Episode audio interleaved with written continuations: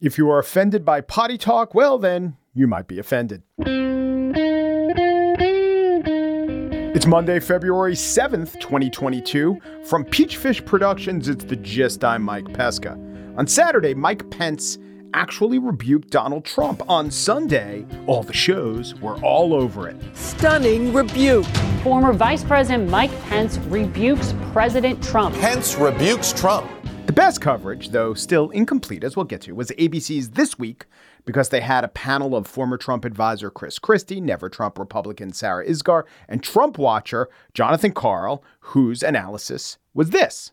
Well, it's striking to see Mike Pence, the ultimate loyalist, come out and say the words Donald Trump is wrong. Although that is precisely, precisely what his actions did a year ago on January 6th when he came out and he defied Trump.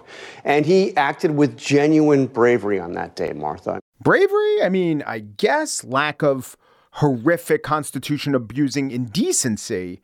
I don't want to just go after Mike Pence as an easy target. I do actually applaud the actual brave Republicans, figures like Liz Cheney and Adam Kinzinger. That is actual bravery. We should say so. You'll often hear people on the left scoffing at the idea that they're brave. No, they've taken the correct stance at great cost, and it wasn't thrust upon them. It was a choice. But I, that's why I don't think Pence showed bravery in the moment at January 6th. He did the right thing, but just like now, I don't think his reaction is best understood in the context of bravery. So remember, on January 6th, it was known for about a month that Donald Trump was the election loser. And he had this motley crew of advisors who were embarrassing him and themselves, and no one thought there was any path to anything other than further humiliation. Pence must have been thinking, I need to get away from this toxicity. It's over. He lost. It's clear. We lost. Remember, this was before elected officials would come to realize that the Republican base did not buy the premise that he lost. This was before it became clear that the big lie of the stolen election would come to be the belief of 80% of Republicans. So Pence's wasn't a profile in courage, it was an exercise in obviousness. And now he's not showing any courage either. He's actually acting in Mike Pence's best interests. I mean, look, he could sign on to Trump's statements. But then who is he and who does he become forever? Just a kind of pathetic secondary player in the Trump drama. Uh, even to the Trump acolytes, he's still lesser than Donald Trump's never going to be president that way. Forever a beta to Trump's alpha, a guy who signed on to an obvious dead end commitment so he could be forever humiliated by Trump. Every Republican would love Trump's support. This is true. Most of them don't want Trump's stain. The stain is on Pence more so than many others. So Pence is trying to toe a line between not saying things that literally criticize his former boss, yet at the same time not holding himself out as, you know, a legitimate part of the insurrection. Because even if he did, even if he said, you know, Trump's right, I could have overturned the election, then what is he doing? He's indicting himself retroactively as a coward. So, Mike Pence's only play isn't brave, isn't surprising. It's to not actually forcefully rebuke Trump, but to let it be known that, yeah, I really couldn't have done that. You gotta believe me. And so there he is, trying to just save his own legacy. He'd love the idea that Mike Pence could have overturned the election. He'd love that to go away, right? Especially because he didn't overturn the election. And where is his legacy now? I don't know, depending on who you are. I would say the guy who's 98% on board with the worst abuser of the presidency in US history, but not the full 100%, or the guy who chickened out when it counted. And the people who think that he's just a chicken, they're lost to him anyway. They'd rather hang than hang with Mike Pence. On the show today, I spiel about the visit from the Chancellor of Germany, Olaf, in the White House. He's demure, he's nondescript, he plagiarizes a hand gesture, he is one sexy Saxon. But first, my guest was a senator, a comedian, an original SNL writer, and now a great podcaster, Fritz Hollings. No, it's Al Franken. Al Franken is here to talk about the issues, to talk about his party, and to talk about his self imposed period of mirthlessness. Part one of the Al Franken interview up next.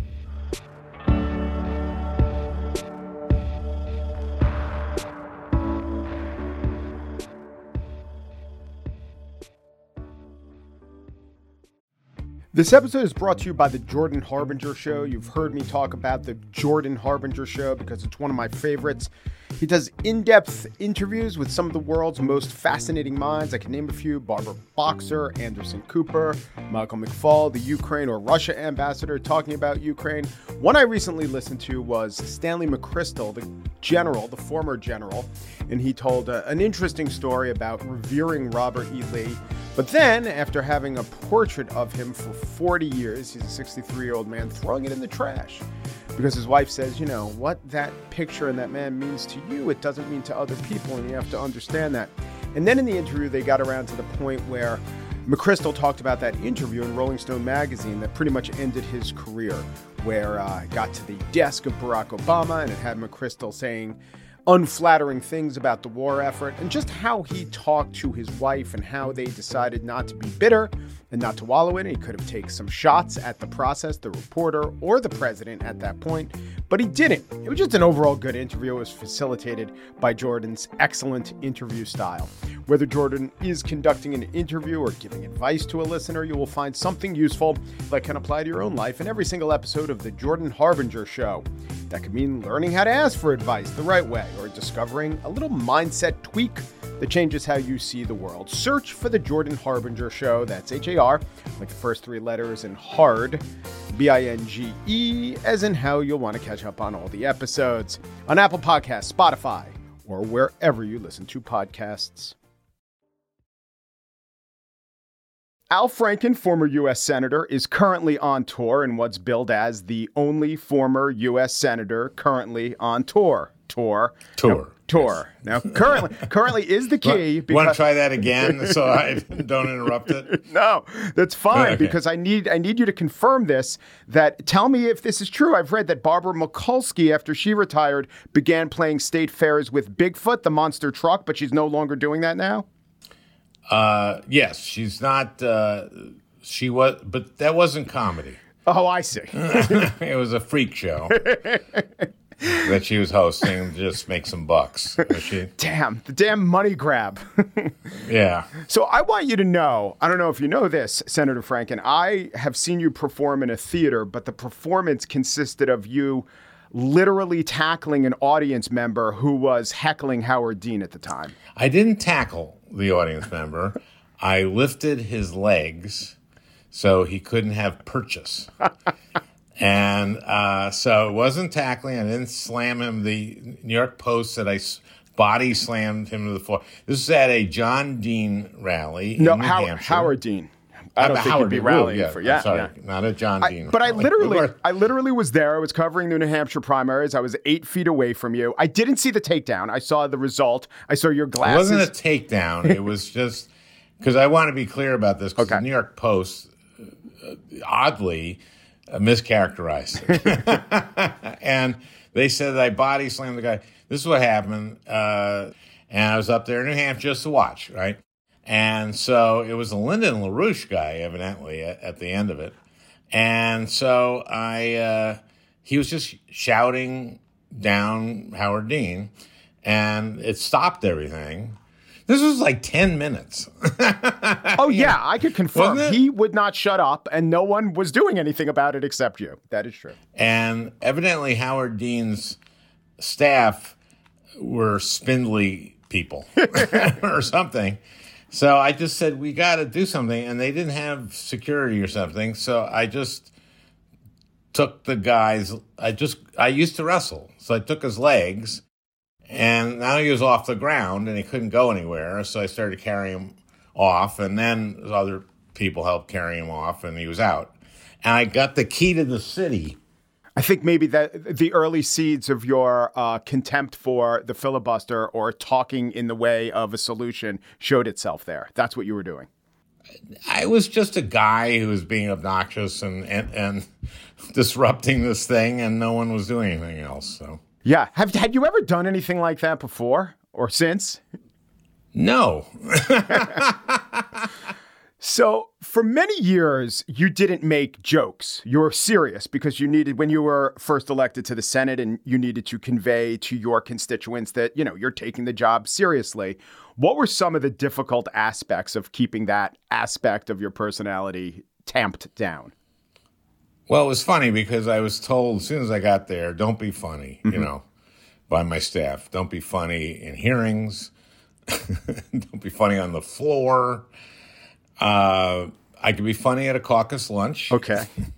I could be funny in the cloakroom. I could be funny in the office. We had a great time in the office. We had a really great staff, and I had, I think, the best continuity in in the Senate in terms of staff, and um, so it was tough. And and every once in a while, I would they put me through what I call the dehumorizer. Uh huh. And after I won re-election in 14, I thought like, okay, now I can I can be funny. So right after um, Obergefell, which uh, legalized uh, same-sex marriage, the Supreme Court decision uh, legalized it nationwide. I said I want to write the press release. Mm-hmm. So I wrote this. I wrote uh, uh, Senator Al Franken, Democrat, Minnesota, today congratulated uh, the Supreme Court on their decision in Obergefell to legalize same-gender marriage nationally, but called Justice Scalia's dissent quote very gay. and the staff loved that, huh? No, oddly. Turns out. and said no. And I went, it's funny. And then, so that was sort of a lot of that. But I got, uh, yeah, I was able to loosen up in the second term. But yeah, it was really weird because, like, my first week in the Senate, was uh, Sotomayor hearings, mm-hmm. right? And I'm on judiciary. So don't be funny, don't be funny, don't be funny. and I wasn't. I was, you know, Dahlia Lithwick, you know, said I was the only one who raised certain things, oddly. And, but at one point, she had, uh, Amy Klobuchar, who had been a prosecutor, asked her, why'd you become a prosecutor? And she said, I did because I watched Perry Mason. That's what made me want to be a prosecutor. So when it got to me for my 30 minute questioning, I said, um, it, was a, it was a great show. And it amazes me that you want to become a prosecutor based on that show. Because in Perry Mason, the prosecutor, Burger, lost every week. One kid. With one exception, which we'll get to later. So, okay, well, we'll get to that later. I wanted to get to my questions. So then uh, uh it's a 30 minute round, and, and I, I finished a certain series of questions, and I had about mm-hmm. a minute and a half left. So I couldn't develop the next thing. So I said, okay, I can't. What case did Perry Mason lose? What was the one case in Perry Mason well, uh, that that uh, there, Burger I won. wish I remembered the name of the episode, but I don't. I just was always struck that there was only one case where his client was actually guilty. And, um, and and you don't remember that case? I know that I should remember the name of it, but I haven't looked at the episodes. Didn't I, the White House prepare you for for that? Which is not a planned joke. No. she just, you know, and huge laugh. And then it was like, you know, can Al Franken stop from being funny? Can he help himself? And it was like, oh, come on, guys. Please, press. Right. They don't apply the standards to Orrin Hatch, you know. they don't apply these standards to anyone else making a joke. Well, there's a reason. For Orrin, yes.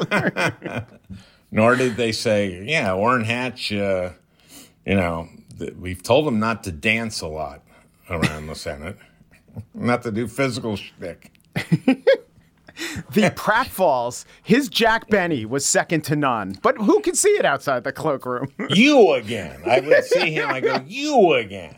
May I help you? Rochester. Um, he, so he yeah, Frank Nelson. You remember Frank Nelson? I to me, I just studied it uh, like a historic document. Frank Nelson was a character actor, you know, and he would just show up all the time. So he would always go to like he wanted to buy Mary some perfume, so he'd go to the perfume counter, and the guy would have the back to him, and he'd go, uh, "Sir, uh, sir, yes." Oh, Mister, Mister, yes. and then Benny would go you again. right. And that, and Frank Nelson exists. There is a Simpsons character that does that shtick, and 98% of the audience does not know why. Excuse me, sir. Yes? I'd like to buy all the. So I want to ask you about your comportment and questioning in hearings. I was watching, you were very, very good at it. And you would often note on the Judiciary Committee, you were, I think, the only non lawyer there. Mm, and uh, actually, Dianne Feinstein. Dianne Feinstein. So, of yeah. the people who are very good at questioning, you were the only non lawyer there. well, she might have been good at one point. Mm-hmm. And so I was thinking about why, and I think if most people listening to this probably know that, and they said, well, well, Al, Senator Franken's a performer, but I don't think that's quite it. You weren't, you know, being a showman up there. It probably has more to do with the fact that you're a writer, and in fact, a writer for other people. So you have to know that your words have to be airtight and work on on their own. Well, it's a number of things. One, perform- being a performer helps. Uh, I was surprised. You know, a, a lot of my other colleagues were prose- had been prosecutors, but um, you know, I yeah, you're right. I was not a lawyer. I, I played one in a sketch. Mm-hmm. So. Um, but uh, what I would do, I listen a lot. Also, I prep. I'd really prep. And so when we did uh, hearings I mean, when you're talking about the Gorsuch hearing or something, I would uh, prep the way you do for that. But uh, there wasn't a briefing book with his testimony. I mean, a, a lot of he- most hearings are you get a binder the night before, uh, the day, you know when you're leaving at six or you know p.m. or something. I would take that home and read it, and I would have the and your your staff would put questions in it for you, and I would I would call them around 10 at night and say, I've read the, read the, the testimony. Um, the testimony be submitted the day before. And I, let's do, I'd like to do this in the questioning. And let's meet tomorrow at nine. The hearing will be at 10 and let's go over the questioning. I assumed other senators did that, but they didn't. No. And so there was partly that, but also, yeah, when you're a performer, uh, you can tell when, oh, I'm getting a little too sarcastic here. Mm-hmm. And people aren't buying, you know, I better pull back. Mm-hmm. And you can do that if you're a performer. But also, I really did make a point of listening. Yeah.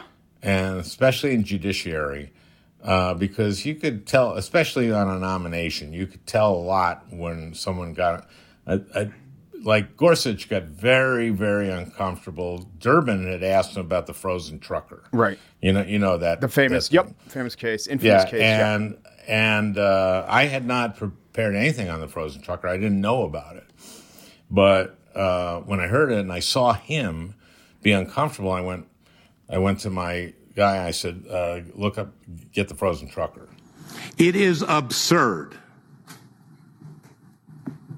to say this company is in its rights to fire him because he made the choice of possibly dying from freezing to death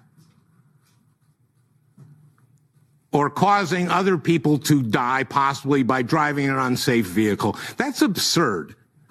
Now, I had a career in identifying absurdity. And I know it when I see it. And it makes me, you know, the it makes me question your judgment. Do you think that your questions ever changed the course of history or undid a nomination or boosted a nomination that was in trouble? I actually uh, did something I think that may have changed things a lot, which is uh, when Sessions was up for AG, mm-hmm.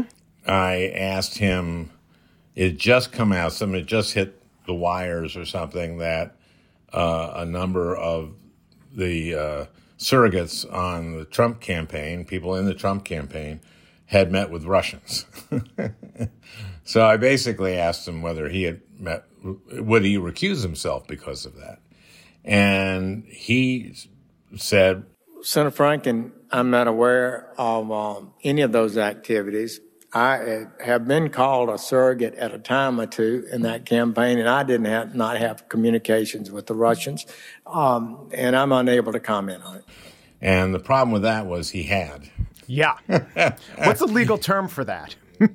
I think it was perjury. yeah. Uh, yeah. And um, but you didn't so, know it. It wasn't like you were setting a trap, right? It was just uh, no, no, by no. curiosity. I, I really was more. It was more about will you recuse yourself, right? Because you were part of the campaign, and so I thought that was a logical question.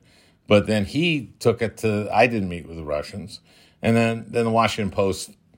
I don't know. A few weeks later, found that he had met with Kislyak a number of times. And that's when he recused himself. Now, you're supposed to recuse yourself anyway. If you worked in a campaign, if you're AG, you're supposed to recuse yourself. So it actually, in one way, didn't change history, except that the, you know the Trump administration didn't observe those rules. Yeah. and the right. Office of Legal Counsel had this rule that if you'd been on a campaign, you'd have to recuse yourself if you're AG if you're getting the AG, but they didn't know that or something. And but once it turned out that he had kind of lied about this, he had to he just had to recuse himself, and then the, because of that, you know, he wouldn't fire Mueller basically, and he wouldn't, and so that's why we had Mueller for the whole time. And tune in tomorrow as the senator talks about the filibuster and many of his fellow senators include those who stood by him and those who did not.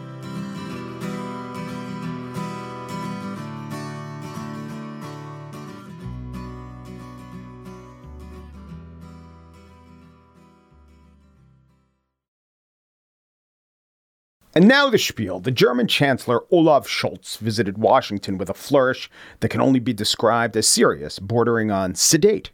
Through a translator, Scholz talked about the need for talks, whether or not they achieved much. It is important that we talk, and the same is true for the OSCE, where we need to discuss about security in Europe. This is also a progress, as tiresome as it may be. And okay, normal, stayed, respectable. I guess I was suffering from low expectations after I read a piece in the New York Times. Invisible German leader sets out for Washington amid fierce criticism. Okay, Scholz seemed to say. I lack a personality, but invisible? Come on, I'm right over here. No, the other guy. No, two to the left. See, here I am. The Times went on to say that, quote, rarely has a German leader come into office with so many burning crises. Really? The first German leader, Otto von Bismarck, came into office as Federal Chancellor of the North German Federation after the old German Confederation fell apart. That title evaporated during the Franco Prussian War, kind of a crisis. Bismarck acquires a different title. Yeah, the Germans won, still 150,000 of them died, million Frenchmen, to be fair. Other German leaders came into fraught situations, including all the leaders of the Weimar Republic, and then Adolf Hitler, who not only inherited a crisis, but either created or profited off another literal burning crisis, the Reichstag fire. Cold War leaders, East and West, oversaw a split Germany. Konrad Adenauer had the choice to embrace NATO or push for German unification, kind of a crisis. Willy Brandt, things weren't really calm under him. Sure, you have the Helmuts, Kohl and Schmidt, and placid, steady Angela Merkel. Oh, Angela, such a towering figure of calm, just an imposing, dominant giantess of normalcy. German politicians have, for understandable reasons, they've decided to become kind of unemotive in public. You understand, ranting and raving from a German leader on the public stage, not going to play that well, less well than, say, from a Cuban or a Ugandan or every other country in the world. Merkel, according to the Times article, would express her distinctiveness in a very understated way. Quote, Mr. Scholz won the election last year primarily by convincing voters that he would be very much like Ms. Merkel terse, well briefed, and abstaining from any gesture of triumph. Oh God, America Alexa, reality show host, the Germans elect an actuarial accountant. Times went on to say Scholz not only learned to sound like the former chancellor, but he even emulated her body language, holding his hands together in her signature diamond shape. He held his hands together in a diamond and still things aren't working for him? So you're telling me he's not going to power pose his way to diplomatic success? As the situation in Ukraine worsened, as a last gasp Hail Mary, Scholz not only made a diamond, but tented his fingers, then rested his chin upon them. It sent markets tanking and tanks marshaling. The gesture is actually known as the Merkel Raute, the Merkel rhombus, and it took on an almost mystical symbolism when wielded by the former chancellor. When Scholz does it, it's a little like when your high school principal signifies that he's trying to raise the roof. Whoop whoop. Certainly not presidential Biden's signature finger guns. Those are cool. And the difference in leadership styles were really on display in Washington today. The first question at a joint press conference to both Scholz and Biden was what'll happen if Russia invades Ukraine? Will the Nord Stream 2 pipeline be turned off? Scholz, answering in English, said, We will act together and we will take all the necessary steps, and all the necessary steps will be done by all of us together. Biden, also answering in English, was a lot less circumloquacious, even when faced with the obvious follow up What can the U.S. do about a pipeline that originates in Russia, goes through the Baltic Sea, and winds up in Germany? Here's what he said There will be no longer a Nord Stream 2. We, we will bring an end to it. What, how, will you, how will you do that since the project and control of the project is within Germany's control? We will, uh, I promise you, we'll be able to do it. Okay. Not a lot of details, but also not a lot of ambiguity. Wow, bang bold. Biden's been criticized domestically for floundering. Let's give him a primetime address. His fans and backers say, no, send him to the states to tout infrastructure and campaign for child tax credits. Nah, here's the answer. Just have him stand next to Olaf Scholz. He comes off like a cross between FDR and Eastwood. I don't know that he's even made it. I don't know that he knows what he's going to do. And uh, I think he has to realize that it would be a gigantic mistake for him to move on Ukraine. The impact on Europe and the rest of the world would be devastating, and he would pay a heavy price. To which Olaf Scholz added, Oh, it doesn't matter. He was there. The camera panned to him, but it's pretty clear, like the UN Security Council, the Germans do not have a veto on this one. Biden says he doesn't know if Putin knows, of course, later, Biden said of Putin, I don't think anybody knows but him. But know this unless Biden is ready to lose all credibility, if the Germans invade, they will pay in pipelines. You heard it. There shall be no rerouting or Merkel routing of things after that. You have Biden's word. And that's it for today's show. The Gist's assistant producer is Corey Wara and its senior producer is Joel Patterson. Michelle Hunter is the chief experience officer for Peachfish Productions. The Gist is presented in collaboration with Libsyn's AdvertiseCast. For advertising inquiries, check out advertisecast.com slash the gist. Um Peru, de Peru, du Peru, and thanks for listening.